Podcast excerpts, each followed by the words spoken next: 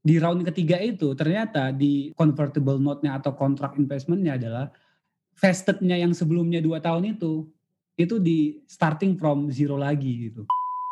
Nggak ada intention mau ke sini, nggak ada tujuan mau ke sini. Niat gue cuman mau bantuin si ibu itu. Karena kalau kalau misalnya nggak ada covid, gue nggak akan mudah, gue nggak akan mudah untuk merekrut orang saat itu. Yang kayak kemarin mungkin yang drama itu penggunaan face matching ya pakai teknologi lah, pakai face matching gitu. Nah, dibilang dibilang di sana pemborosan gitu. Episode kali ini kita kedatangan Direktur Operasi Kartu Prakerja, jadi jangan ke mana-mana dengerin terus podcast ngobrolin startup dan teknologi. Podcast ngobrolin startup dan teknologi bareng gue Imre, dan kali ini kita udah kedatangan tamu spesial, Direktur Operasi Kartu Prakerja. Uh, beliau adalah Hengki Siombing. Halo Mas Hengki, apa kabar? Halo Bro Imre, kabar baik. Jadi gimana sibuk? Uh, sekarang sih awal tahun rel relatif masih lebih nyantai lah dibanding yang tahun-tahun akhir tahun kemarin. Kalau sekarang masih lebih nyantai, tapi memang ada sedikit kerjaan untuk prepare 2021. Uh, sebelum kita ngobrol lebih jauh nih Mas, uh, jadi nanti kita akan ngobrolin tentang bagaimana pengalaman lo sebelum join prakerja dan uh, bagaimana dan apa hal hal apa saja yang lo lakukan ketika udah jadi direktur operasi kartu prakerja. Nah, sebelum itu kalau boleh perkenalkan diri sedikit dong Mas. Oke, okay. hai semuanya. Uh, nama saya Hengki Sihombing. Sekarang bekerja sebagai direktur operasi kartu prakerja. Sebelumnya berkecimpung di startup dari 2000 di swasta dan startup berkecimpung di swasta dan bekerja di swasta dan uh, startup dari 2008 awal dan terakhir itu merang, uh, sempat membuat startup juga dari 2015 dan bekerja terakhir di Cashback uh, startup uh, dari salah satu uh, konglo di Jakarta. Terus akhirnya sekarang ada di prakerja karena sesuatu hal lah. Kira-kira begitu. kepada nusa dan bangsa. Amin. Panggilan Ibu Pertiwi. Oke oke nanti gue akan tanya kenapa akhirnya lo memutuskan untuk join prakerja. Tapi sebelum itu gue punya pertanyaan terkait uh, pengalaman lo di startup mas. Jadi lo tujuh tahun sebagai software engineer sampai akhirnya lo uh, jadi founder dan CTO dari startup yang namanya Urban Hire. Nah pertanyaan gue adalah apa yang akhirnya membuat lo memutuskan untuk founding sebuah startup? Karena sebelumnya kan software engineer kan kerjanya yang ngoding, sementara kalau udah founding kan udah beda lagi kan bahasannya. Walaupun lo tetap CTO, tapi kan ada hal-hal lain yang juga mesti lu handle. Iya, sebelumnya kan sebelum bikin startup memang iya berkecimpung banyak sebagai sebagai profesional role ya software engineer. Tapi sebenarnya kalau dibilang kenapa bikin startup itu eh, keinginan terpendam aja sebenarnya saat itu. Istilahnya udah tujuh tahun bekerja di di startup. Terus selama tujuh tahun itu selain memang full time bekerja sebagai startup, sempat juga eh, kayak istilahnya ngerunning side project uh, itu jadi kayak apa namanya ya web developer studio lah kayak dua dua tiga orang tapi uh, kita outsourcing ke freelancer juga di beberapa di Jogja sama ini yang akhirnya. Tapi itu not exactly as a company karena ya hanya proyekan tapi kita uh, istilahnya manage uh, kayak kayak company lah. Kayak istilahnya bertiga sama teman sharing profit. Nah di awalnya itu mulai di 2014 kepikiran lah uh, untuk oh ya udah. Ah, kebetulan saat itu bisnis yang side project apa namanya freelancer freelancer project kayak gitu udah nggak udah nggak banyak yang nawarin. Akhirnya memutuskan kira-kira tujuh tahun bikin tujuh tahun jadi software engineer enaknya bikin apa ya gitu. Jadi kalau waktu itu sih sebenarnya terpikir mau bikin beberapa uh, startup tapi lebih ke software as a service jadi software as a service means berarti ya software cloud yang dipakai orang tanpa harus diinstal di servernya gitu lah. Atau diinstal di on-premise-nya. Jadi cukup mereka subscribe, daftar, subscribe, bayar pakai kartu kredit dan lain-lain.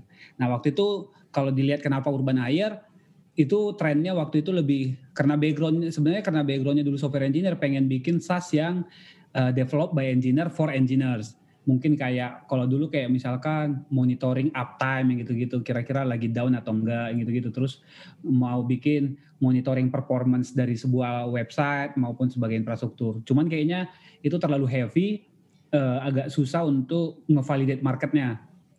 Nah kebetulan karena waktu itu backgroundnya memang istri kebetulan backgroundnya XR agak sedikit tahu problem rekrutmen itu. Ya kebetulan posisinya juga udah waktu itu udah jadi engineering lead, nge-hiring beberapa proses beberapa beberapa engineer, kok ngeliat complicated ya proses rekrutmennya gitu.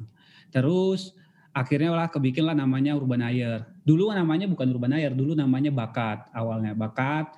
Terus Urban Air itu sejak kita dapat funding di 2015 eh di 2014 akhir ya sekitar segitu 2014 akhir Desember dan mulai uh, company-nya berdiri itu dari Januari 2015 namanya Urban Air. Tapi sebelumnya namanya Bakat.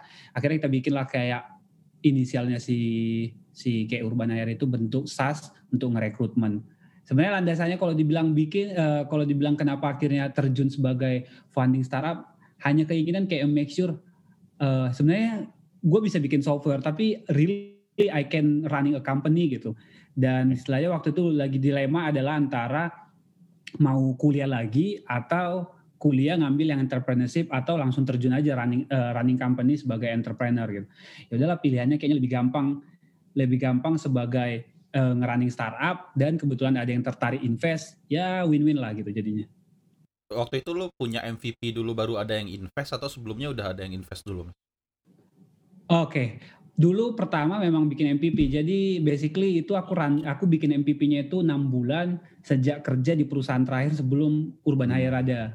Jadi uh, ya istilahnya nyuri-nyuri waktu lah di waktu makan siang, pulang kerja itu kita bikin MPP bareng teman satu orang sampai si Jeffrey Sinaga itu.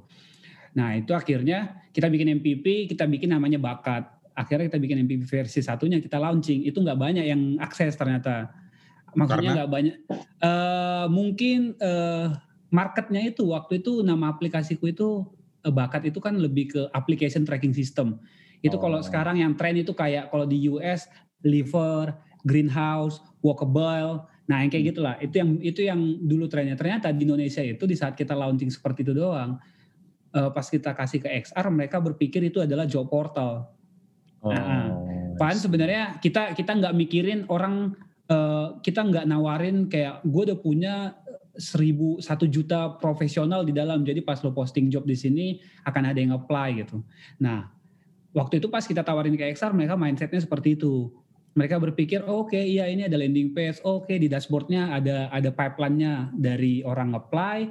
Terus ada stage interview, ada stage uh, interview teknis, ketemu XR, ketemu CEO, tanda tangan kontrak dan onboarding. Itu itu kan itu kan stage stage recruitment. Nah, itu bisa di custom, bisa di schedule, bisa di schedule dibikin integrate sama Google Calendar, schedule dan sebagainya. Oke, itu ada gitu. Tapi ternyata yang dibutuhin XR saat itu adalah mereka gimana dapat orang yang apply Bahan itu bukan itu yang mau di tackle si bakat atau urban hire. Yang mau di tackle adalah how to efficient proses rekrutmen dan tersentralize semua okay. semua catatan rekrutmen, penilaian, siapa yang komen, siapa yang interview dan sebagainya itu semua tersentralize di situ. Jadi kolaborasi.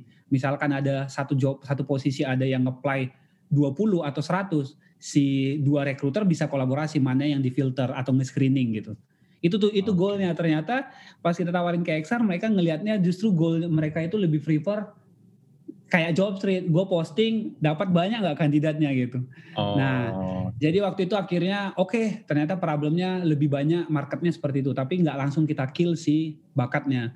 Akhirnya kita shifting lah bikin namanya karejo.com. Karejo.com. Ah, ah, karejo.com ini mirip kayak Indeed. Ah, kayak okay. Indeed.com jadi dia nge-scraping all the job portal yang ada di seluruh dunia dan uh -huh. dia itu jadi backlink. Jadi kalau orang mau nyari, lu nggak perlu datang satu-satu ke Jobstreet, ke JobsDB, ke Jobs ID, ke Karir.com nggak perlu. Lu cukup datang ke karirjo.com, semua lowongan kerja yang ada di Jobstreet, JobsDB dan lain ada di situ. Nanti okay. lo mau nge-apply-nya ke mana, kita lempar langsung ke source-nya yaitu Jobstreet, Jobs ID dan lain-lain itu. Nah itulah kita bikin.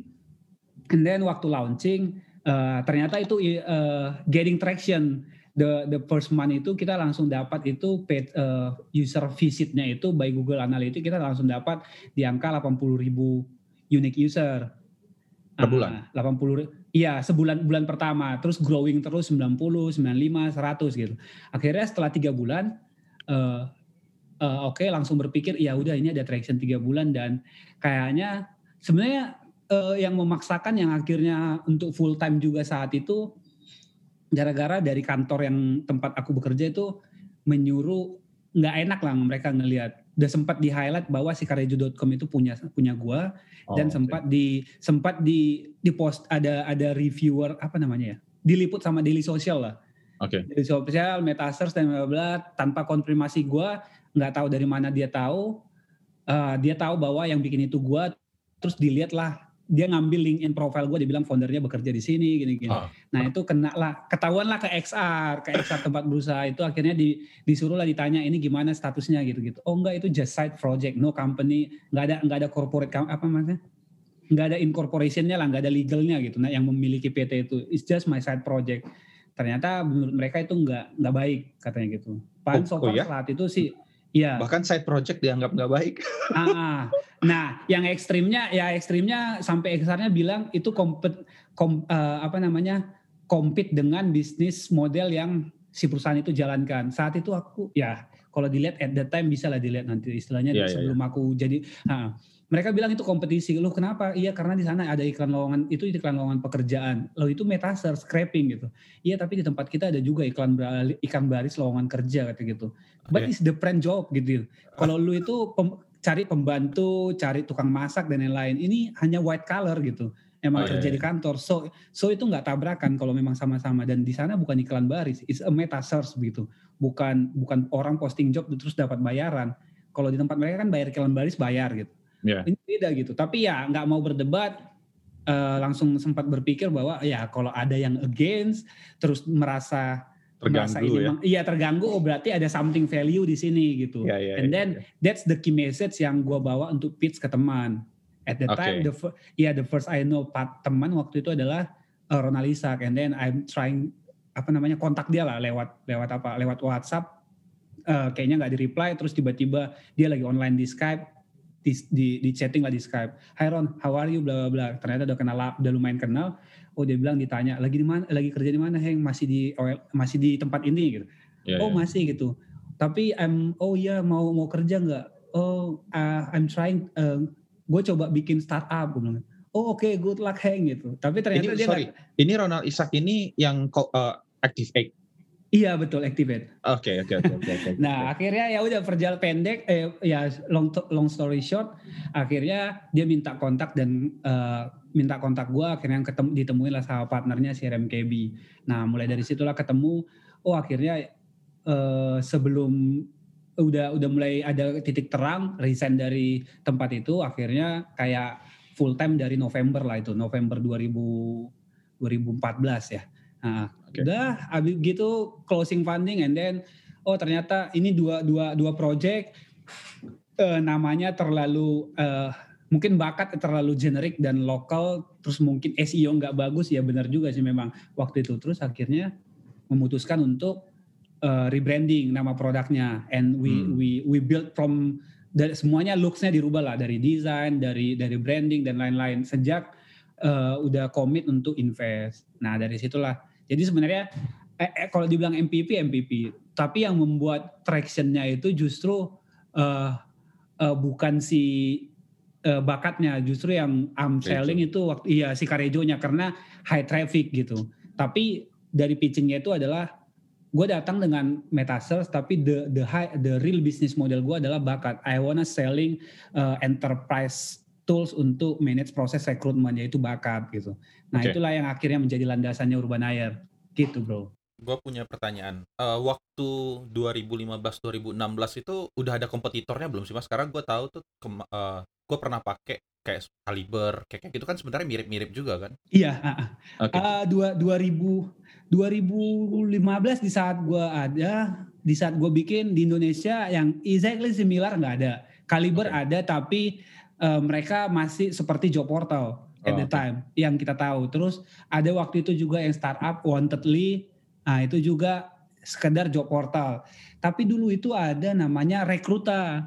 Oh, Rekruta, oke. Okay. Hmm. Nah, Rekruta ada, it's similar banget. Tapi uh, kita duluan, kita duluan dan I know aku tahu lah foundernya mereka berdua itu dan sebelum aku di saat-saat mereka sebelum akhirnya mereka mau bikin rekruta, I know mereka itu mau bikin apa. Dan dia nanya, gua lu mau bikin apa bro? Gini gini gini gini. Oh, nah akhirnya oh berarti dia uh, pivot and then ngambil oh. ide yang sebelum. Ah, tapi ya it's it's a, a story lah gitu.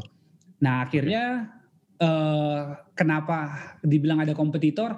Sebenarnya kompetitor kita ujung-ujungnya tetap ya job portal at the time gitu. Kenapa? Karena gimana caranya ngerubah mindset si XR ini bahwa you need more tools bukan sekedar job portal untuk memanage proses rekrutmen lu. Tapi okay. sebenarnya pas kita research deep lagi ternyata job street ada tapi mereka jualnya itu enterprise means enterprise ya tiket salesnya tiket sale uh, ini tiket tiketnya itu tiket size-nya untuk ngekontrak itu mahal. Permannya mungkin bisa kayak ratusan juta atau iya puluhan sampai ratusan juta. And bahkan dari kita itu even yang versi mahal aja waktu itu bisa kita jual kayak cuman per bulannya 150 dolar gitu. Yeah, yeah. jadi ya beda beda banget waktu itu. Nah karena memang target kita itu waktu itu masih SME setelah setahun okay. baru kita ngasih targetnya itu masuk ke corporate maupun government. Uh, satu pertanyaan lagi Mas tentang urban hire. Pelajaran berharga apa yang sampai sekarang masih lo ingat dan mungkin akan lo ingat terus ketika lo ada di urban hire? Uh, Oke, okay. uh, eh, yang paling yang pasti paling di ini ini istilahnya paling diingat adalah kalau istilahnya kalau mau dibilang paling diingat dan buat mungkin berharga buat teman-teman di sana adalah yang paling pertama nanti gue akan kasih dua. Yang paling pertama yang paling berharga mungkin buat teman-teman di sana adalah uh, buat kalian itu apalagi khususnya technical founder yang fokus on build product and and technology. Uh, make sure for everything yang kalian sign itu you read uh, be careful uh, hati-hati lah betul make sure okay. gitu karena the problem yang aku alamin itu adalah I'm sign something uh, uh, apa namanya kayak funding round yang ternyata itu berimpact buruk yang akhirnya merugikan kita gitu. Okay. Uh, merugi, merugikan kita means kayak uh, ya ini terserah lah mau mau dianggap yang investor-investor yang lain. Jadi and the second roundnya Urban Air itu bukan second round, the the third round. Di round ketiga fund investmentnya Urban Air, aku nggak carefully ngebaca proses di mana bahwa itu fund uh, Urban Air itu round ketiga itu adalah di tahun ke tahun kedua Nah itu di round ketiga itu ternyata di di convertible note-nya atau kontrak investment-nya adalah vestednya yang sebelumnya dua tahun itu itu di starting from zero lagi gitu. Oh ya? Nah, jadi ya intinya itu itu yang yang nggak nggak nggak nggak nggak terbaca nggak terbantahkan gitu. Yang Wajib. akhirnya oh really oh damn gitu kan. ya ya udahlah ya udahlah it is what it is. Nah that's that's the the yang learning yang perlu dipelajarin bahwa make sure itu yang paling diperhatikan gitu. Yang pertama itu adalah okay. buat teman-teman di sana. Tapi kalau dilihat experience apa yang dipelajarin, I learn so much when you running company. Uh, apalagi uh, hmm, gimana bilangnya ya, biar nggak terlalu ofensif. Apalagi kalau you have a partner yang ketemunya itu not dengan histori yang cukup lama gitu. Okay, Misalnya friend, okay. friendship. Urban Air itu built by three person gitu. Two person exactly pertama kali. And then because waktu fund, mau fundraise, mau funding pertama itu backgroundku kan sebanyak kan software engineer. I create, I, I, I able to to build product atau create product good gitu. Tapi untuk bisnis model I understand, but I don't have experience to running company sebelumnya. Okay. Jadi untuk mengconvince uh, investor waktu itu they they trying to uh, advice find somebody untuk yang understand business. Not not has to be CEO katanya saat itu, tapi untuk mungkin untuk jadi CEO or uh, orang CFO atau finance business lah gitu atau CMO or something. Nah kita ada timeline waktu itu sebulan nggak dapat dapat, and then ya akhirnya uh, salah satu dari RMKB-nya yang memang uh, dia nggak terlalu aktif di RMKB tapi cuma sebagai uh, partners doang di venture capital itu dan dia mau join ke kita uh, ya mungkin uh, namanya juga pandang cinta pandangan pertama ya ibaratnya kayak gitu ya. Uh, pasti yang namanya yang namanya kayak gitu nggak terlalu kita belum tahu deep lah. Basically he's a really good guy uh, honestly. Tapi uh, mungkin yang membuat kita nggak ini uh, adalah komitmen aja sih. At that time he's uh, he's running so many, so many company. Komitmen okay. time yang ini nggak nggak bisa yang membuat akhirnya membuat komunikasi kita nggak baik sama dia adalah komitmen time di Urban Air saat itu yang I spend 100 100% maybe more lah 200% waktu gue untuk Urban Air and maybe tapi dia still taking care some company di saat kita lagi-lagi susah gitu. Itulah istilahnya problemnya berawal dari situ. Tapi kalau dibilang banyak pelajaran, pelajarannya banyak banget lah dari uh, running company, ngitungin PNL, uh, helping your team team sales, motivate your team, and then taking care yourself sendiri gitu. In yeah, yeah. Ya, istilahnya you have to taking care your team in the same time you have taking care yourself gitu supaya nggak gila. Ya istilahnya problemnya adalah kalau ada orang bilang founder itu lonely sometimes ya even yeah. when you have a partner juga kadang juga ya nggak cukup karena kenapa partner kita juga stressful istilahnya tiga founder tiga tiganya stress ya itu banyak banget lah jadi istilahnya yang perlu dipelajarin adalah kalau dari sisi gue banyak banget dipelajarin. Dari financial how to create pitch deck how to validate business uh, make sure spending spending apa namanya one dollar itu berharga ROI-nya gimana. Helping your sales team untuk uh, untuk sales pitch ke beberapa corporate company. Terus balik ke kantor lagi motivasi tim uh, apa namanya memake sure kerjaan mereka juga beres make sure juga mereka motivate ya semuanya lah. Jadi kalau dilihat dari sisi manajemen manajemennya walaupun itu mungkin nggak nggak bad practice yang bagus tapi gue mempelajarin for every level lah. Dari istilahnya uh, tiga tahun merunning perusahaan yang seperti itu membuat kayak istilahnya kalau akhirnya walaupun not very good uh, ya istilahnya dengan bad story-nya Urban Hire tapi kalau teman my ya teman-teman ada teman seorang teman yang bilang bijaknya bilang kayak gini adalah Heng anggap aja itu sebagai lu sekolah S2 MBA for three yeah. years you MBA you trying running company and when you leave the company is have a good number for revenue. Oke. Okay. If ya yang yang perlu gue banggakan adalah when I'm leave Urban Air, the company is still on able to run gitu tanpa duit tanpa harus fundraising dan MRR-nya eh, ya apa namanya monthly monthly recurring revenue-nya untuk ya itu masih masih lumayan bagus cukup bagus saat itu jadi tinggal jadi itu buat buat gue sebuah pencapaian because I'm not leave the company dalam keadaan yang buruk ya, ya. gitu. Ya. Nah, jadi istilahnya pelajarannya itu banyak banget lah, Re. Jadi cuman yang paling gue bilang karena mungkin gue orang produk, uh, taking care so much on business and I'm trying to trust my partner. Ternyata when I'm signing the letter itu ya ternyata ya maksudnya mungkin positifnya adalah berpikir gini, mungkin dengan di itu membuat gue akan stay for a long, more long gitu. Yeah. Karena kan ya startup pasti ada vestednya kayak empat tahun, all the stock, all the stock yang kau kita punya itu akan kita miliki 100% gitu. Uh, tapi pas dibilang oh berarti kan harusnya 50% saham yang harusnya milik gue itu udah udah vested. I can claim tanpa ada uh, agreement-agreement lainnya gitu. Ternyata yeah, yeah. itu di di way off semua vested diulang dari awal lagi for three years Sebelumnya Pak investment pertama itu mintanya 4 tahun. Setelah itu di wave 2 tahun, dibilang lah dari nol lagi tapi only 3 years. Oh. And then when I, ya, tapi di saat I'm leave from the urban hire, itu harusnya udah hampir setahun. Oke. Okay, okay, hampir okay. setahun kan. Nah, itu akhirnya ya mungkin karena dramanya terlalu dalam ya akhirnya gue tinggalin. Udahlah, gue nggak mau udah udah nggak kuat lagi nunggu setahun dramanya terlalu ini ya udahlah uh, gue nggak dapat apa-apa por urban air nggak apa-apa and I get so much experience gitu yang ya, ya, ya. ya istilahnya dan kebetulan ya uh, banyak juga yang at the time banyak juga yang nawarin karena pas diceritain ya I have problem gini-gini on my startup banyak juga yang nawarin oh ya udah lu join company gue aja gue butuh PP produk atau join company gue lah gue lagi butuh CTO yang gitu-gitu. And then mungkin itu pull pull factornya juga akhirnya lumayan lumayan menjanjikan dan push factornya udah sangat ngepush ditambah full factornya sangat sangat menarik buat gue karena ya yeah. pas ditawarin as a PP produk ya uh, new challenge buat gue fokus 100% my time in only focus to build product gitu.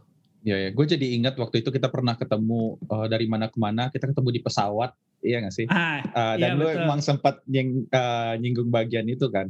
Dan dari poin yang lu bilang tadi, gue uh, harus bilang bahwa gue paham banget, terutama tentang founder. Uh, gue cerita juga kemarin uh, waktu podcast bareng Sofian, Sofian bilang emang penting lu punya co-founder yang lu udah kenal banget lah, udah kayak istri lah pokoknya udah kenal lama dan karena itu yang akan membantu lu nanti untuk tetap uh, stay sane di perusahaan itu. Dan gue emang bener juga sih dan pada akhirnya gue kan juga memutuskan untuk cabut dari startup gue kemarin karena kondisi yang hampir sama. Gue merasa gue nggak punya visi yang sama lagi dan menurut gue daripada gue di sini makin stres, makin gila karena gue merasa yang dilakuin ini mungkin dalam quote unquote itu eh, nggak uh, sesuai sama apa yang gue percaya ya. Jadi hmm. ya udahlah, gue cabut, gue cabut dulu waktu itu. Gue cabut dulu, habis itu baru gue cari kerjaan lain dan gue merasa decision gue pada waktu itu emang uh, yang buk emang decision yang gak gue sesali walaupun emang gue belajar banyak tapi kalau seandainya gue terusin mungkin gue udah gila kali ya jadi kayak ya udahlah gue cabut gue quit gue cari kerjaan yang emang fokus ke technical. Makanya akhirnya gue decide untuk join betul. Project, kan. jadi sebenarnya kalau kalau yang case kayak gini kan banyak kadang orang bilang kayak gini bro. Uh, founder itu nggak boleh quit gitu. Winner itu nggak boleh quit. Gue cuman bilang kayak gini. Uh, atau ada yang bilang uh, quit is not the option for entrepreneur. Buat gue cuman bilang kayak gini, quit itu option, give up itu yang bukan option gitu. Ya, ya, ya. Jadi ya, ya you quit from the current company and then you don't give up and then ya. still alive, moving forward. Iya, ya, gitu betul, betul, betul, betul, betul, betul. So bijak gue, so bijak gue. Oke, ini kita baru ngomongin se uh, pra, uh, kartu prakerja ya, belum bahkan kita ngebahas tentang prakerja. Nah, sekarang gue pengen tahu mas, kenapa akhirnya lo bisa join prakerja? Gimana lo bisa masuk ke jaringan orang-orang pemerintahan yang maksud gue selama ini kan kalau kita startup kan mainannya anak-anak startup, apalagi lo anak komunitas juga kan, Jakarta JS. Terus gimana tiba-tiba lo jadi di eh, direktur lagi, gak main-main kan posisi ya? Itu gimana tuh? Oke, okay. uh, eh, gimana ceritanya ya? Oke, okay. flashback ya. Itu kalau dibilang ceritanya sebenarnya itu network by network ya. Kalau dibilang kenapa komunitas, no really komunitas tapi network lah kalau dibilang ya kenalan ya. Gue itu 2000 eh, itu di awal 2020 ingat banget itu Januari pertengahan dapat kontak dari hmm, seseorang itu ngajak ketemuan gitu. Terus istilahnya dia bilang dia datang dari KSP datang dari KSP terus uh, mau bikin mau bantuin bikin project uh, pemerintah gitu. Project apa ditawarin lah ditanya dikasih tahu lah video oh ini kayaknya janji kampanyenya yang yang itu ya gitu. Oh, oke. Oke. Oke, iya terus kenapa? Butuh apa? Iya kita lagi cari CTO gitu. Oke, okay. saya bukan CTO. Now I'm a PP product in cashback gitu. Iya, tapi lo sebelumnya udah pernah kata gitu. Oh, Oke, okay, thank you gue bilang gitu. Tapi kenapa dibutuhin emang CTO dibutuhin buat apa? Buat bikin website. kalau butuh kalau bikin website, lu coba lu lu cari software engineer saja. CTO nggak nggak sanggup bikin website, gue bilang gitu. Iya iya iya. Iya, CTO nggak sanggup bikin website gitu. Yang bikin sanggup bikin website itu web developer atau software engineer. Nah, akhirnya saya tanya lu dapat kontak gue dari mana ya? Akhirnya diceritain lah gue dapat kontak lu dari sini dari sini dari sini kata gitu. Oh oke. Okay. nah di saat itulah akhirnya tapi mau nggak bantuin kita ketemu? Oke okay, let me help gitu. Aku mau tahu dulu siapa nih orang yang gue bantu kata gitu. Oke okay, yang perlu ajak ketemuan pengen tahu siapa nih orang yang harus dibantu gitu. Ternyata yang dibantu itu adalah uh, salah satu deputi di KSP kantor staf presiden. Ketemu dia bilang janjian ke KSP gue bilang e, boleh nggak jangan ke KSP ke dekat-dekat dekat-dekat daerah Tamrin aja daerah kantor. Jadi misalkan kalau bisa yang bisa saya bisa jalan dari kantor terus kita ngobrol di mana gitu. Akhirnya ngobrol lah di salah satu kopi shop daerah Tamrin. Hmm. nah ngobrol di situ uh, terus dikenal dikenalin lah sama namanya ibu okay. si deputi deputi deputi empat ya? Eh deputi tiga, tiga. deputi tiga. Nah deputi tiga di KSP Nah, ngobrol-ngobrol, diceritain ini mau bikin apa sih sebenarnya program kartu prakerja. Kan gue berpikir kartu ya, tinggal print aja kartunya gitu. Apa lagi ya, namanya standar pemerintah kan pasti bikin kartu, di print ada saldo di dalamnya atau ada nomor. ada chip yang gitu-gitu. Ya udah tinggal di, di ini aja bu, ngapain butuh teknologi, butuh ini. Dijelasin ternyata konsepnya ya nggak cuma sekedar itu. Ternyata banyak konsepnya adalah connect ke digital platform, connect ke imani, ke digital platform swasta lagi. Terus uh, ada delapan waktu itu. Terus ada connect ke Imani, ketiga Imani, terus connect ke lembaga pelatihan. Terus ya wow menarik ini. Maksudnya connect gimana Bu? Jadi akhirnya dibikinlah ekosistem bahwa kartu prakerja itu sebenarnya adalah sebuah platform ekosistem untuk menerima rekrutmen. Siapa yang mau diberikan bantuan. Mari tetapkan mereka bisa beli beli pakai saldo uh, digital digital ini lah, digital account kayak sebenarnya kayak e-wallet yang sebenarnya yeah. core-nya kartu prakerja itu adalah e-wallet. Eh apa kayak iman ya ada nomornya, di dalamnya ada saldo, saldo untuk beli pelatihan. Yeah. Nah, gitu. Jadi saldonya ini nomor kartu prakerjanya inilah yang dipakai nanti beli pelatihan di digital platform gitu. Ya. Pelatihannya itu nanti dijual lembaga-lembaga pelatihannya gitu. Terus nanti kalau mereka nyelesain pelatihan, kita berikan insentif. Kita bisa transfer ke imaninya mereka atau ke bank. Oke, menarik. Nah, di situ membuat gue istilahnya uh, ini very different gitu sama program-program yang sebelumnya. And uh, karena gue gua tipikal orang yang apa namanya addicted challenges, eh, ya addicted challenge, addicted challenge, addicted challenge yang akhirnya tertantang. Oke, menarik Bu. Uh, jadi apa yang bisa saya bantu gitu. Ya udah yang bisa dibantu tolong dibuatin ininya loh. Aduh, membuatinnya gimana Bu? Timnya udah ada gitu. Oh, belum ada. Nanti tolong dibuatin tornya nanti dilelang gitu. Oh, ini harus dilelang Bu gitu. Uh, harus dilelang gitu. Dia bilang, e, enggak baiknya gimana? Dilelang, dibeli atau bikin sendiri? Kalau bikin sendiri gimana timnya gini gini gini dijelasin. Ah, iya. Oke, okay, terus oh ya udah Bu, kalau gitu I'm willing to help tapi as advisor aja ya Bu gitu. Saya bantu-bantu okay. saya bantu-bantu aja di belakang nanti uh, minta sama masnya ini nomor saya gitu. Udah selesai lah itu ngobrol hampir dua setengah jam. Selesai dari itu sebenarnya gue ya itu kalau dibilang itu iya, iya. tapi tapi akan tapi di saat itu gue bantuin harusnya bikin flow seperti ini seperti ini seperti ini di, di dua, okay. dua setengah dua setengah jam itu udah tinggalin terus besok besoknya dikontak lah sama timnya dia dimintain bikin namanya kerjaan direct apa namanya job description apa tanggung jawab kerjaan direktur direktur ada berapa direktur nanti di kartu prakerja gitu. Oke. Okay. itu, ya sempat ditawar-tawarin juga bantuin ya mas. Nanti nanti jadi salah satu direktur. Akhir, habis itu aku bilang, bu saya nggak tertarik kerja sama government. Please jangan bawa-bawa saya. Saya bantu ibu. Saya yakin. Saya bantu di belakang gitu. Saya pasti bantu. Ya akhirnya dibilang saya ibu orang baik. Visi misinya bagus tapi saya bantu di belakang aja ya bu saya jangan dibawa-bawa ke program ini gitu berjalannya waktu ya uh, namanya apa dibilang ya gue paling nggak tahan sama orang persisten oke okay. ya istilahnya persisten terus memang benar-benar gigi gitu bahkan sampai kadang pernah even pernah dia nge WhatsApp untuk minta minta minta fit minta minta advice lah nggak gue jawab dan gue jawabnya besok yang keduanya itu pas dia jawab jam 9 adalah Iya, enggak jawabnya besok pagi. Mohon maaf, Pak jam 9 kemarin oh. saya udah tidur, udah, oh. saya udah Pak jam 9 gitu. Kak, sejak kapan gue tidur jam 9 malam gitu. udah akhir, okay. akhirnya akhirnya perjalanan panjang gitu akhirnya ditawar di, di gue bantu-bantu terus lah gue bantu gue minta diminta datang ke KSP untuk present ke tujuh digital platform waktu itu ya Tokopedia, Ruang Guru, Bukalapak itu present lah kayak gimana konsep kartu prakerja Nah itu present, terus habis itu diminta lagi datang ke kantor Kementerian Perekonomian. Gue bantu semuanya, gue bantu. Karena at that time gue juga lagi galau memang mau move dari oh, cabut. Iya. Okay, okay, okay. itu di Januari. CEO lama resign and then I'm planning to maksudnya lebih kayak looking for an opportunity lah. Maksudnya gue benar-benar buka untuk di hiring orang gitu. Oke. Okay. Istilahnya udah mulai banyak kerjaan kerjaan yang mulai gue banyak delegation yang akhirnya nggak terlalu deep gue kerjain at that time gitu. Di ditambah ya ada project ini gue akhirnya bantuin. Nah jadi gue bantuin lah itu dari Januari sampai Maret. Sampai akhirnya launching lah uh, apa sampai akhirnya dibawa datanglah diperbantukan lah tim-tim dari tujuh digital platform. Dari ruang guru dari buka dari Tokopedia dari OVO dari uh, Hacktivate juga saat itu. Nah itu udah akhirnya tiba-tiba kapan tuh 17 Maret 2020 disuruh datang pakai pakaian rapi disuruh datang ke di kantor ke kantor Kementerian Perekonomian ketemu dengan Pak Erlangga gitu. Oke. Okay. Terus suruh datang sebentar Pak Erlangga ngomong bla bla dibilang selamat gitu.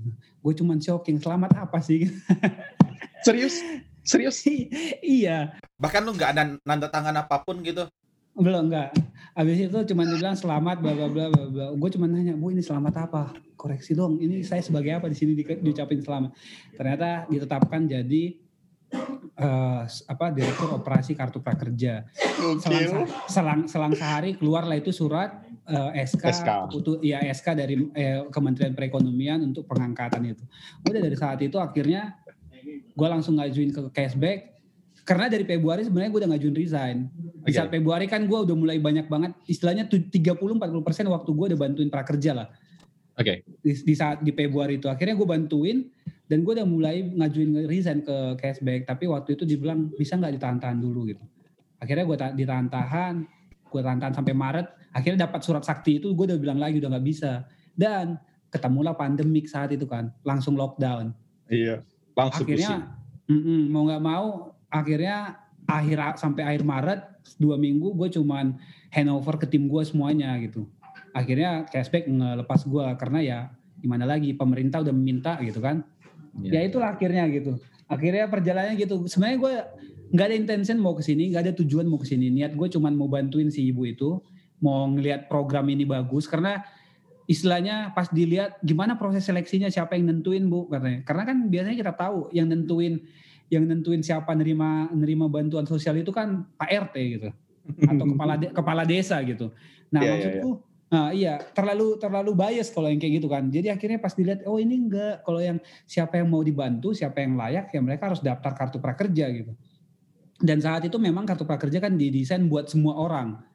Buat semua orang yang berusia 18 tahun ke atas, minimal 18 tahun dan tidak sedang sekolah mi eh re gitu. Jadi ya, ya, ya. nggak nggak sedang berpendidikan formal gitu. Udah selebihnya siap yang mau nganggur, yang bekerja dan sebagainya nggak apa-apa dikasih. Karena cuma one time setahun sekali dikasih bantuan oh. itu. Gue apply waktu itu tapi nggak nggak keterima nggak ngerti kenapa. Padahal gue udah nggak kerja soal gue udah resign. Ah, lu lu nggak lu lu ngaku ngaku nganggur nggak? gue gak inget sih, tapi gue ngisi tapi habis itu keluar aja pengumumannya uh, belum jadi penerima ya udahlah. Jadi ya udah. berarti bagus rule engine gue berarti bagus. Iya makanya, wah ini ketahuan nih gue nih kerja nih. Jadi uh, random, randomisasinya kan ada pembobotan, Re. Jadi kalau misalnya lo berusia sekian lebih rendah dan lo nganggur, itu probabilitas lo dicomot sebagai penerima itu lebih besar. Uh, Jadi sebenarnya kita memang randomisasi ngacak, tapi ada ada pembobotan. Misalkan lo nganggur dan usia lo di bawah 25 tahun, dan lu menganggur karena covid tiba-tiba menganggur karena covid itu probabilitas lu besar untuk dapat nah, karena lu dikasih bilang gua karena covid nih kalau masalah ah lu berarti kurang laki. Karena karena secara secara secara sistematis kan gini Re lu punya nomor 10 undian gue punya dua probabilitas lu lebih besar lu kan? Oh ya ya ya, tapi belum belum pasti lu yang dapat kan Iya, iya. Ada tetap ada peluang gue dong walaupun gue punya nomor dua undian, nama gue disebutkan dua kali, lo disebutkan sepuluh kali. I see. Tapi bisa jadi karena waktu itu KTP gue bermasalah juga. Gue kan pindahan kan dari Padang ke Jakarta. Jadi gue somehow belum ngurus beberapa hal di Dukcapil Jakarta. Jadi katanya KTP gue nggak aktif. Padahal NIK oh. Bisa jadi karena tapi, itu juga kali ya? Enggak lah, tapi kan enggak. lu udah, udah sempat join batch kan? Join pembukaan batch mana gitu iya, kan? Iya, iya, iya. Oh, berarti enggak, enggak. Ini berarti totally karena memang lu gagal di randomis kalah Anjir, di randomisasi. gua kalah. Ntar gua coba-coba lagi dah. Ah, iya. Tahun ini lu coba lagi gitu. Oke, Mas, gua punya pertanyaan lanjutan tentang lu uh, kan biasanya kalau pemerintahan tuh tipikal kayak ada project apa outsource ke vendor outsource ke vendor. Nah sekarang ketika lu udah ada di tim prakerja lu tim punya tim engineering sendiri kan ya? Iya uh. nah lu merasakan ada yang berbeda nggak dengan uh, cara lama yang suka outsource ke vendor dibandingkan dengan punya tim engineering sendiri? Uh, uh, buat gua uh, plus min ada ada plus minusnya lah ya kalau dibilang kalau kalau kalau dibilang kita nggak pakai vendor, kita pasti ada beberapa pakai vendor karena memang uh, problemnya adalah ngerekrut ngerekrut orang untuk kerja di government itu kan pasti susah kan. Okay. Yang pertama lo harus harus punya misi kalau memang lo nggak niat untuk membantu negara ini atau eh membantu rakyat uh, membangun negeri, ya mungkin nggak akan mau kerja di government gitu. Okay. Jadi kalau dilihat uh, social impact kalau kalau dia pengen kerja karena social impact pasti mau untuk untuk join ke government. Tapi kalau itu itu satu case. Satu lagi kan uh, pengadaan untuk ngerekrut orang di sini agak susah. Jadi kalau dibilang prefer mana, gue lebih sebenarnya lebih prefer adalah ya yang namanya tim internal lebih gampang kita kontrol kualitasnya kan. Okay. Dan istilahnya uh, iterasinya bisa lebih cepat komunikasinya bisa lebih cepat uh, actionnya bisa lebih cepat. Istilahnya, oh we have in, ada isu ini, oke okay, langsung solusinya gini gini gini gini gitu. Ya. Kalau di vendor kan pasti, hmm, kalau vendornya belum 100% waktu untuk ngurusin kita kan PR juga karena mereka akan prioritasin uh, kerjaan kerjaan yeah. untuk buat klien lain. Di yeah. satu sisi lagi belum tentu mereka vendor yang onsite ada di kantor kartu prakerja gitu. Jadi sebenarnya plus minus. Waktu itu sih sebenarnya gue sangat push banget itu memang karena ini kan project pertama dengan konsep seperti ini ya. fully digital end to end digital. Jadi gue sangat sangat pulse kemarin waktu itu ya walaupun dulu ada ada direktur teknologinya ya walaupun gue sebagai direktur operation waktu itu dan gue yang bantu yang bikin juga bareng tim-tim bantuan dari partner mitra kita itu si digital platform itu jadi gue yang lebih push walaupun gue posisi sebagai direktur operation dan saat itu memang gue juga yang ngerjain sih dari jadi gue gue waktu itu langsung berpikir langsung bilang sama si bu ya kita lebih bagus kita bikin di in, in house internal aja bu. Di kita in house engineer aja. Jadi kita rekrut aja beberapa core core engineer kita nanti beberapa project-project atau produk yang bisa kita outsource kita outsource. Tapi core-nya kita gue mau foundationnya ini fondasi dari fondasi dari programnya ini sistemnya itu kita build.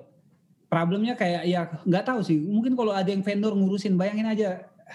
Yang buka bayangin Re, pas buka kartu prakerja bed 1 itu yang yang traffic kita 85 ribu concurrent user. Real ya. time loh real time user itu di, di Google Analytics gitu. Terus kita lihat TPS DB kita itu bisa sampai 200 ribu TPS database yes. gitu gue nggak tahu kalau vendor tiba-tiba ngarsitekturin ini gimana gitu. Apalagi kalau direktur sana bilang maunya di on premise gue nggak gue nggak tahu lah. Oke okay, on premise fine. Terus gue kan pengen tahu lo di on premise lo ngarsitekturinnya gimana? Kalau lo mau scale up gimana cepet berapa cepat gitu Iya iya iya iya iya. iya. Ini aja okay. ini aja kemarin kita udah pusing tuh. Wah, gimana nih? Ya udah bikin dulu semuanya 30 server gitu. 30 yeah. 40 server di awal-awal. Nggak cukup, coy. Akhirnya yeah. apa? Ya kita cuman create VM itu juga pasti ya itu walaupun masih lambat ya. Kalau dibilang di startup kan crazy kan. Lu masa scale scaling pakai create VM sih?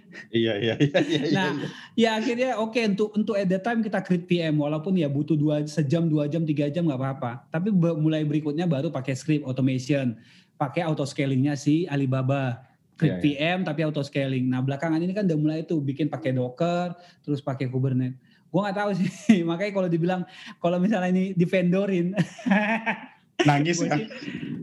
Uh, nangis sih ya, tapi mungkin gue sih nggak terlalu peduli ya, karena kan gue director operation, tugas gue nggak oh. ngurusin, tugas gue nggak ngurusin direktur, nggak ngurusin infrastruktur, itu urusin. Iya iya iya. Ya. Tapi kan kalau itunya nggak jalan yang kena lu juga karena secara operasional nggak jalan juga kan?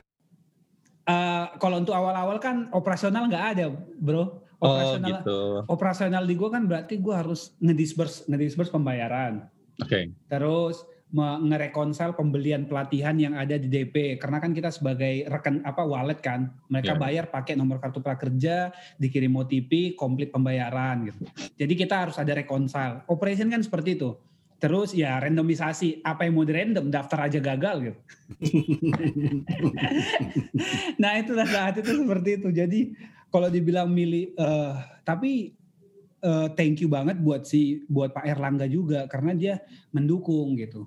Kalau nggak yeah. kalau dia nggak mendukung juga mungkin kita akan kesusahan untuk ngerekrut tim internal untuk bikin sistem ini gitu. Dan uh, kalau ada yang bilang ada orang yang bilang uh, me, me, apa namanya mengutuk-ngutuk COVID. Kalau gua justru bersyukur ada COVID. Kenapa gitu? karena karena kalau kalau misalnya nggak ada COVID, gua nggak akan mudah, gua nggak akan mudah untuk merekrut orang saat itu. Okay. Kalau misalkan kemarin nggak ada COVID, pasti gua harus ngikutin yang namanya pelelangan. Ah. Jadi istilahnya gue mau nyari software engineer, gue harus posting di lelang LPSE gitu-gitu. Iya, iya, iya. Ya. Nah, semuanya prosesnya harus kayak gitu. Cuman gara-gara COVID ini kan kita bisa langsung penunjukan langsung gitu. Misalnya, oh gue butuh talent ini. Oh, Oke, okay, dapat head of engineers-nya. Oke, okay, langsung kasih kasih kontrak, bikin semua dokumen-dokumennya beres. Nah, kalau misalnya normal, kalau nggak ada kalau nggak ada COVID, gue pasti udah harus lelang dan bisa jadi ya lu posting ini yang nge-play siapa terpaksa harus lo ambil kan. Oh, sih. Oke, oke, oke, oke. Nah, gue punya pertanyaan. Karena lu uh, ngebahas tentang ada uh, lu bersyukur karena COVID karena lu nggak perlu melewati proses-proses yang seperti itu. Nah, kan biasanya kalau kita di startup kan pengambilan keputusan itu cepet ya. Yes. Nah, kalau seandainya di pemerintahan kan udah ada alurnya, udah ada prosedur dan segala macam. Terus lu pernah nggak mengalami hal-hal kayak gitu di mana lu harus cepet tapi lu ditabrakkan dengan proses SOP yang begitu panjang. Ketika lu menghadapi kayak gitu, apa yang lu lakukan? Hmm. Sebenarnya kalau kalau di sisi di sisi uh, infrastruktur atau teknologi kan kebetulan sekarang memang gue merangkapnya jadi merangkap dua jabatan nih secara yeah. uh, secara jabatan formal sebenarnya director operation tapi gue ngurusin teknologi jadi merangkap sebenarnya dibilang PLT juga enggak tapi kalau dari sisi pengembangan produk teknologi itu sebenarnya uh, 100% decisionnya nggak nyampe ke yang di luar PMO cukup misalkan oh. aku cu gue cuman cukup kasih tahu ke kita mau bikin ini gini gini gini gimana gitu jadi semua sebenarnya kita cuma memberikan advice. Misalnya ada perubahan sistem, ada ini kita cuma memberitahu, mengaknowledge. Bu, kita mau bikin seperti ini, gini, gini, gini. Itu masa ini. Tapi kalau misalkan uh, misalkan mau membuat uh, apa namanya? Eh, yang kayak kemarin lah. Yang kayak kemarin mungkin yang drama itu kayak uh, apa namanya penggunaan face matching. Oke. Okay. Kan uh, uh, di sini kan pendaftaran kan kita mau mau make sure ini loh gini uh, KYC. Yeah. Kalau KYC kan berarti kan lu harus harus ada yang namanya face recognition kan. File selfie lu itu harus lu tabrakin ke sama pembandingnya. KTP. Iya, sama KTP-nya. Bahwa beneran orang ini yang daftar Imre Imre daftar sebagai Imre gitu. Bukan bukan tiba-tiba Hengki yang daftar sebagai Imre gitu. Gue nah. pakai data lu, datanya Imre, gue daftar. Tapi yang daftar itu sebenarnya Hengki. Kan harus di face harus di di KYC. Berarti apa? Pakai swap foto dong. Nah, yeah. foto ini gimana ngeverifikasi kalau yang daftar itu ratusan ribu atau puluhan juta? Ya pakai teknologi lah, pakai face matching gitu. Yeah. Nah, dibilang dibilang di sana pemborosan gitu. Adalah oh. yang di daerah-daerah katanya itu pemborosan. Dan merugikan keuangan merugikan keuangan negara. Pas dicek di market, udah itu harga yang paling murah untuk satu orang face recognition foto. Iya, yeah, yeah, yeah. Udah paling murah gitu. Terus uh, akhirnya yang disarankan adalah mereka cuma bilang ya udah kalau mereka nginput nomor KTP tolong di hit ke Dukcapil kalau ada ya benar. Benar Pak, emang nomor itu ada, tapi kalau saya pakai nomor Bapak, saya masukin nomor Bapak, pasti ada dong di di Dukcapil. Tapi beneran nggak saya nggak yang yang daftar sebagai Bapak? Enggak dong. Iya, saya yeah, yeah, gua yeah. misal, misalnya gue tahu pakai nomor kan nomor kakak nomor KTP lo, Re. Gue yeah. daftar. Gue hit ke Dukcapil pasti ada dong. Iya. Yeah. Kalau nggak ada, wah itu berarti sistemnya Dukcapil yang parah tuh. Masa yeah. ada KTP masa ada KTP fisik tapi pas di hit ke sistemnya nggak ada gitu. Oke. Okay. Ah, it's it's happen loh. Oh. ah, terus terus terus. ah, oke. Okay. Nah, yang kayak gitu justru disaranin kayak gitu. Oh, iya tapi maksud gue lu mau mau KYC hanya kayak gitu nggak cukup iya, iya, karena iya. karena di negara kita ini re yang dianggap itu data valid cuman by name by address by name by address not not enough untuk ngevalidasi bahwa orang itu beneran orang gitu bahkan sebenarnya ketika lu pakai foto pun lu face matching itu masih bisa di kelabui juga kan sebenarnya. Betul lah, misalkan misalkan yeah. lo cari cari suap foto orang dapat lo curi terus lo upload. nggak cukup, tapi ya itu the best we can do saat itu dulu lah gitu. Tapi yeah, yang yeah, ternyata yeah. dibilang itu penghe, peng, apa namanya menghabiskan anggaran. Karena oh. di, di di budget kita kan untuk 5,6 juta orang itu totalnya akhirnya 30 berapa miliar lah gitu. Untuk face matching doang? Iya untuk face matching. Karena 5 juta orang lah dihitung-hitung itu berapa puluh berapa ribu lah per per satu face matching. Okay. Dan dibilang itu pemborosan. Oh ya udah, ternyata di market udah memang segitu harga untuk face recognition untuk swapoto gitu. Iya iya. Ya. Nah itu itu satu yang akhirnya ditawarin pakai kayak gitu. Yang akhirnya tau nggak the best yang kita mau nggak kayaknya nggak cukup akhirnya kita minta user untuk nggak cukup cuman KTP re. dari guanya kan nggak mau akhirnya ya udah kita akhirnya cari cara bahwa input nomor kakak Oh. Nah, jadi pas lu mau verifikasi diri lo bahwa lu itu ya lu input nomor nik lo, sekalian nomor kakak lu. Okay. Pasti nomor kakak dan nick itu pasti nempel Dukcapil. Akhirnya kita mintalah Dukcapil untuk ngupdate API-nya. Di saat okay. kita cek API nick ini dan lu ngeluarin data, tolong tambahin data Dukcapil, eh data nomor kakak. Begitu keluar nomor kakaknya kita bandingin lah sama yang di input user sama atau enggak. Sekarang verifikasinya cuma itu. Sementara walaupun di, di tempat kita walaupun sekarang masih banyak lah, pasti banyak lah ditendang-tendang. Dan sekarang kita lagi ini, lu bayangin nih, Re, yang challenge di sini tuh, kita mau make sure juga yang diupload itu benar nggak foto KTP. Oke, okay. emang nah, bukan KTP apa? Oh, foto-foto yang lain gitu maksudnya? Ya, ah, ah, ah. Uh. Karena kan ada ada fitur mengupload foto KTP kata gitu. Iya, iya, iya. Ya. Gimana cara ngevalidasi itu gitu? mereka mau bilang, bayangin deh, sekarang yang daftar di website Kartu Prakerja yang udah ada foto KTP, data KTP-nya, itu 30 juta. Lu bayangin kalau manual diverifikasi bener gak itu KTP yang dia Nah, tim gue sekarang tuh lagi kerja keras bikin machine learning buat OCR. Sama nge-training kalau yang diupload itu bener gak KTP. Kalau nggak KTP langsung kita reject gitu.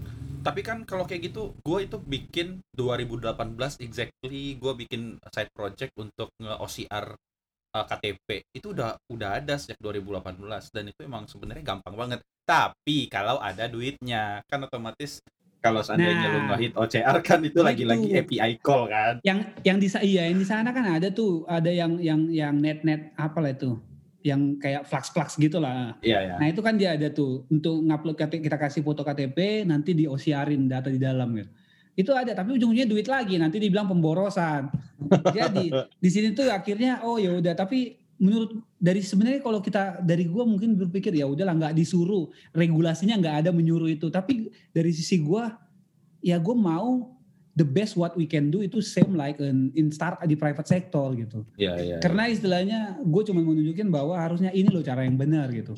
Dan okay. harusnya government punya duit, harusnya no issue to compete how to serve people like private sector gitu. Iya, iya, iya. Duit ada, harusnya lu bisa nge-serve rakyat ini melalui digitalisasi yang lebih better daripada private, private sector ya, daripada iya. Karena lu duit duit non non seri gitu. Iya, nah, iya, cuman iya. ya nah yang yang kayak kayak gitu yang nggak jelas sih gitu. Jadi istilahnya iya, iya ya ya overall kayak gitu jadi kalau dibilang pengambilan keputusan untuk yang improvement di sistem kita enggak kecuali yang kayak kayak gitu kita biasanya selalu ngelihat pasti landasan hukumnya kita lihat sih Re. jadi oh ini boleh nggak oh ternyata di regulasinya nggak menyuruh gitu oh ya udah gitu Uh, I see, I see. Jadi istilahnya okay. kayak kayak misalnya mau nge-blacklist, kayak misalnya mau nge-blacklist nggak boleh PNS, nggak boleh TNI Polri, nggak boleh mahasiswa, terus nggak boleh yang penerima bansos di Kementerian Sosial gitu. Yeah. Nah itu itu juga uh, tergantung regulasi. Kalau disarankan ya udah gitu loh. Jadi kita yeah. juga sebenarnya kalau dari sisi inovasi mau seperti apa desain website, mau bikin gimana prosesnya, selama itu kita cuma ngelihat oh ini regulasinya nggak melarang, oke silakan. Jadi nggak ada yang sampai ke atas banget sih. Itu kayaknya uh, tapi kalau yang kalau yang kayak mungkin yang perlu perlu ke atas itu mungkin lebih kayak decision decision decision lebih big big issue ya. Kayak misalkan ini udah udah ready to go nggak untuk kita buka batch? Atau okay. menerima menerima ini kayak 2020 2021 kan kita belum buka nih pendaftaran. Atau batch belum jalan. Ya ini kita nggak bisa nggak nggak akan kita apa-apain sebelum dapat arahan dari uh, komite yaitu Pak Erlangga. Kalau dibilang go go gitu Okay, okay. Jadi yang kayak, kayak gitu. Tapi kalau dari pengembangan sistem, basically uh, sebenarnya di sini kita mainin apa aja justru selama itu objektifnya adalah for uh, the best kartu prakerja ya oke okay, gitu. Karena memang banyak banget yang harus bisa dibikin di sini sebenarnya. Cuman problem gue nge-hiring orang sekarang itu udah udah nggak boleh lagi nunjuk langsung harus yeah, iya, dilelang yeah. harus dilelang jadi ya susah gue nge-hiring-hiring orang. Lu sih nggak mau join di sini. nanti ya, nanti ya, insya Allah ya. eh, Re. Apa? Gue lagi cari director teknologi loh, Re. Jangan deh nanti di Gojek gue lagi ada kerjaan juga soalnya, gak enak gue. Serius di sini loh, membangun negeri loh. eh kan Gojek juga membangun negeri, aplikasi karya anak bangsa. Ya itu untuk itu untuk untuk profit company yang kaya yang kaya Sequoia sama Softbank. Anjir ini kayaknya nanti episodenya banyak yang akan gue sensor-sensor.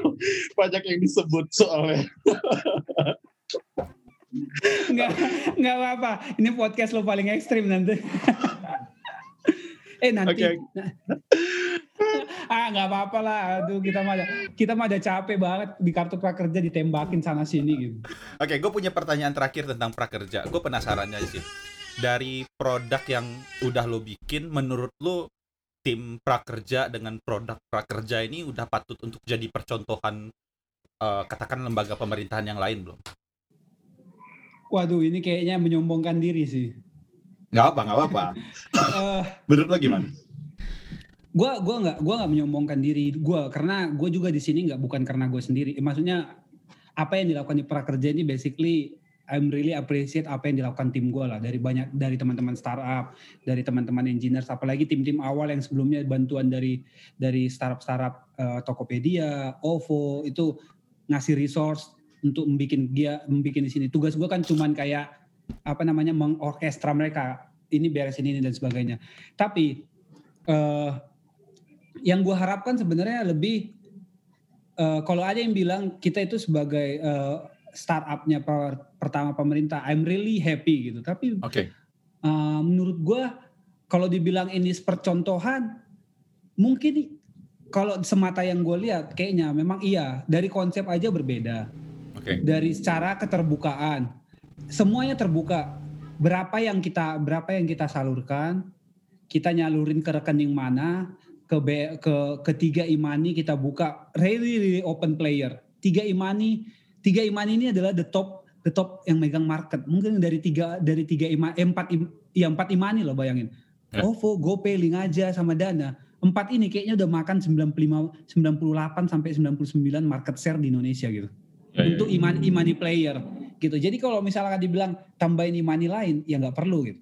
Tapi maksud gue adalah dari sisi end to end prosesnya harusnya kita nggak perfect tapi the way how we work how we build and how we serve itu harusnya ya pemerintah harus eh, layanan pemerintah harusnya seperti ini. Ya, ya. di luar di luar imperfectionnya kita ya ba masih banyak ya namanya baru 9 bulan re kita ya, Maret, ya. sekarang 12. Ini ini anak baru melangkah loh, baru kaki. Gigi gigi aja mungkin baru tumbuh satu kali gigi susu gitu. Disuruh diajak diajak ngomong, diajak ngomong mau minta makan aja mungkin belum ngerti, masih mama mama gitu. Jadi istilahnya ibarat ibarat bayi ya kita masih merangkak lah. Sementara mungkin di, di, di, di beberapa kementerian lain kan itu mungkin udah more experience lah. Banyak program-program yang udah puluhan tahun. They need to apa namanya melakukan inovasi atau perubahan lah cara melayani, cara cara penyampaian, transparan gitu. Itu sih sebenarnya menurut gua menurut gua kalau dibilang kalau dibilang ini layak, gua nggak mau, gua nggak yeah. mau saya proklaim. Tapi biarin rakyat yang menilai, biarin orang-orang orang-orang pelaku pelaku startup atau pelaku pelaku usaha di sana ngelihat apa yang dilakukan prakerja itu. Ya mungkin gue bisa bilang gue bisa mungkin gue cuma bisa banggakan adalah kalau misalnya ada bilang di startup di sana apa yang dilakukan prakerja itu mungkin udah udah udah level level tandingannya itu udah yang startup gitu. Udah kayak gimana cara build produk cara handle traffic big traffic memanage data. Udah kayaknya udah inilah. Data bayangin lah data data kita itu kayak nge, ada duit transaksi 20 triliun lo bayangin ya, ya. ngedisburse ngedisburse 200 juta row. Ya. Jadi istilahnya itu itu itu dalam waktu 9 bulan belum tahun 2021. Yang gue cuman problem adalah gue takut tahun depan itu gue ngurusin siapa tim big data gue yang ngurusin sebanyak ini ya. Iya iya iya. Jadi kalau ya, dibilang ya. ini jadi role model, I hope sih iya sebagai contoh. Ya mudah-mudahan ini menginspirasi beberapa kementerian lain dan ya kita juga nggak perfect, tapi the uh, ar, ke ar, kita ke arah yang lebih yang arah yang lebih benar lah, arah yang lebih baik. Ya seharusnya tolong dibantu, tolong dimaklumin kurang lebihnya kartu prakerja. Tim kita juga very small. Tim reconcile kita untuk puluhan juta yang harus eh 5,6 juta yang didisburse itu 5,6 juta peserta yang harus didisburse insentifnya itu yang nge-recon sama nge-disburse tim settlement kita itu less than dari 20 orang re lo bayangin. Yeah jadi li bayangin du, ngurus duit 20 triliun ngedisburse-nya itu yang nge-settle untuk tim settlement dan tim reconcile itu less than daripada 15 orang.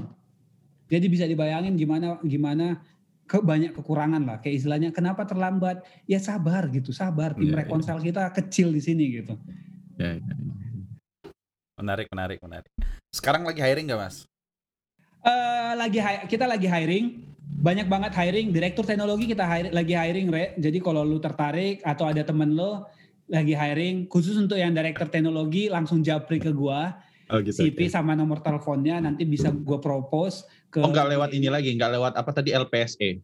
Enggak, kalau direk kalau direktur teknologi itu enggak lewat LPSE, nanti yang netapin itu Pak Erlangga. Jadi buat Oh. teman-teman di sana kalau merasa tertantang jadi direktur teknologi eh dan tapi harus ngerti harus bagus lah. Jangan masa nanti kalah sama direktur operasinya yang yang ngurusin teknologi kan. Suka nih gue yang sombong-sombong gini nih. Enggak, mak, mak maksud gua adalah dengan lo datang at least you have to be better, more better dari gua gitu. Iya iya iya. Karena iya, di sini dan istilahnya beban gua terambil setengah gitu.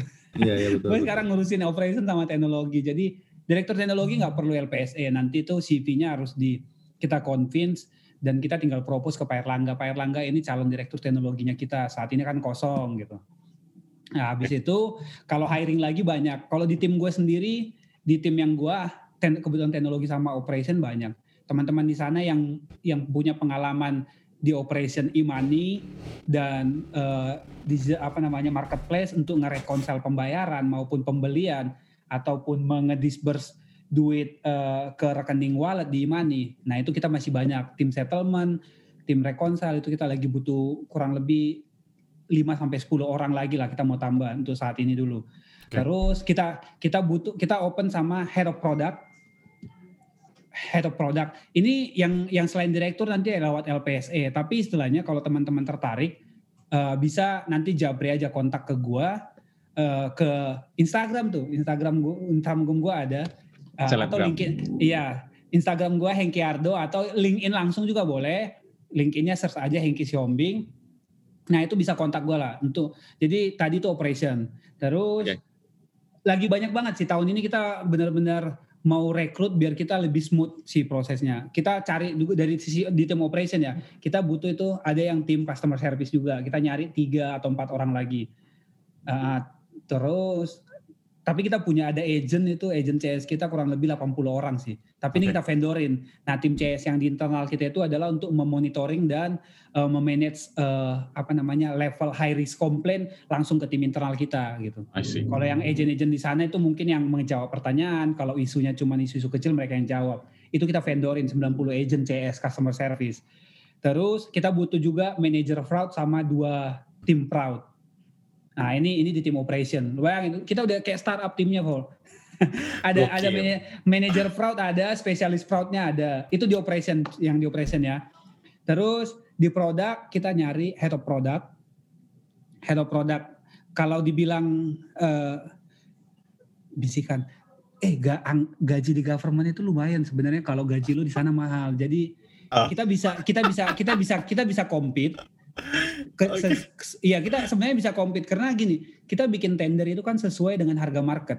Oke. Misalkan head of product di sana marketnya average sekian ya kita akan bikin harga penawaran di pelelangan itu adalah segini.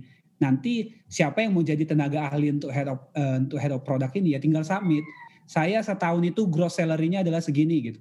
Dan semua benefit di startup ya udah tinggal masukin harga penawarannya gitu. Oh. Jadi tinggal kita kita kita lihat oh iya kompetensi kom- kompetensinya Kompetensi. cocok skillnya ya oke terima kita ambil gitu jadi gitu head of product head of data dan analitik itu dua nah level head itu head analytics sama head of data terus butuh project product management eh pro, ya product manager itu ada tiga dua tiga orang sama leadnya satu jadi ada empat. Jadi tim produk itu butuh lima. Tiga product manager satu produk eh, satu lead eh satu ya lead product satu lagi head.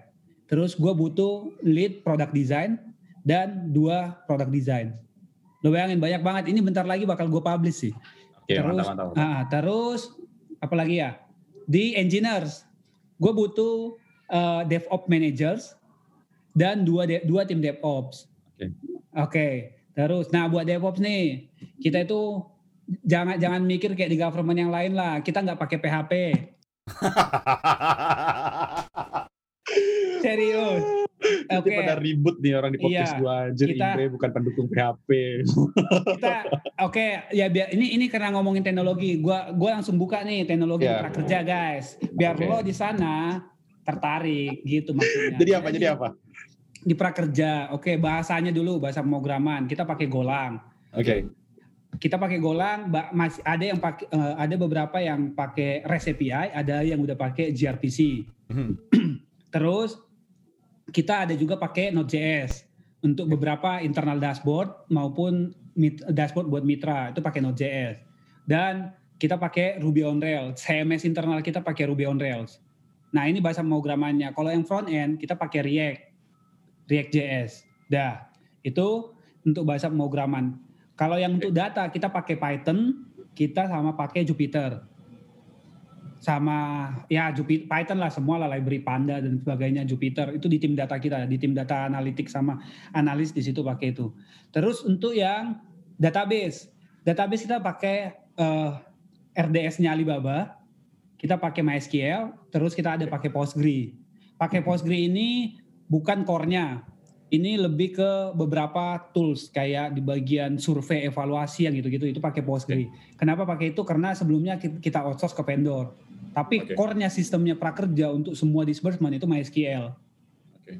Ya, terus kita pakai Redis uh, untuk ya untuk start, standar lah ya, session, catching gitu.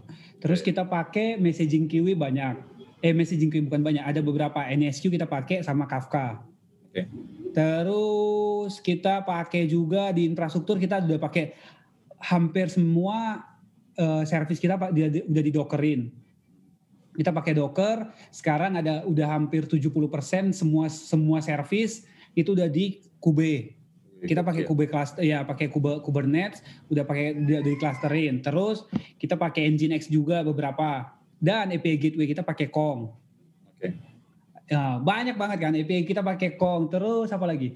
Startup uh, banget ya, soalnya gue pikir tadi database-nya mau pakai Oracle gitu. nanti nanti dibilang pemborosan bro beli beli license Oracle berapa jut berapa miliar gitu iya makanya iya. terus okay, okay. apalagi yang kita pakai ya banyak lah kita pakai Prometheus kita pakai Kibana Elasticsearch terus untuk dashboard analitiknya kita pakai Metabase Nah, lo bayangin kita pakai semuanya itu yang bah, yang bah, lo bayangin Dre, kita pakai yang open source yang nggak berbayar loh. Gue nggak yeah, tahu yeah. sih ini kalau dibilang masih pemborosan di prakerja. Kalau semua tools yang tadi gue bilang lo pakai yang berbayar, lo berapa miliar lo harus spend tiap tahun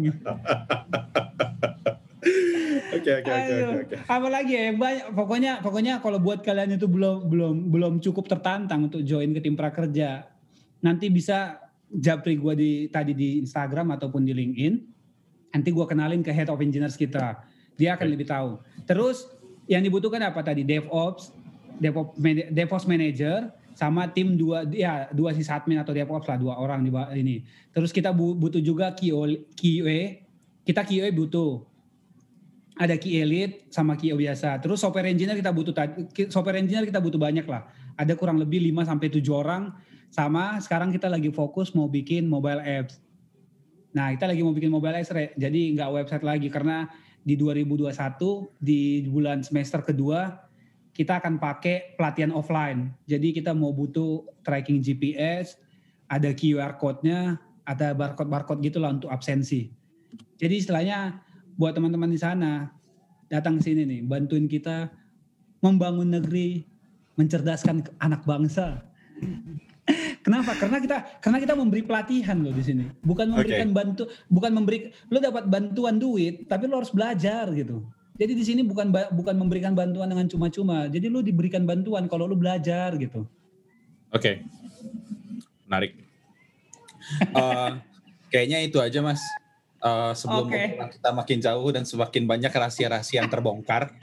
oh enggak lah, itu enggak rahasia, enggak rahasia itu. Uh, ya Oke, okay, uh, makasih banget Mas Hengki. Uh, mudah-mudahan obrolan kita bermanfaat dan setelah ini banyak yang apply uh, ke prakerja dan segera menemukan orang yang tepat untuk posisi direktur teknologi. Iya, uh, kalau berubah kalau lu berubah pikiran jangan lupa ya, Re ya. insya Allah, insya Allah. Nanti kita kontak-kontak aja. gue tahu, gue tahu bagian ini pasti nanti lokat sih. Gue. Gak nanti gak cut, nanti gak cut. Gak apa-apa. Uh, Oke okay deh, itu aja. Uh, gue tutup dulu ya, gue closing dulu. Jadi makasih semuanya buat yang udah denger. Uh, mudah-mudahan obrolan kita bermanfaat. Kalau seandainya kalian punya masukan atau feedback atau apa pun itu, silahkan tinggalkan komen atau mention gue di Twitter. Lihat Imre Nagi dan kalau kalian punya pertanyaan buat Mas Hengki, silahkan mention dia di Twitter atau di LinkedIn. Japri aja, pasti dibalas ke orangnya baik. Asik.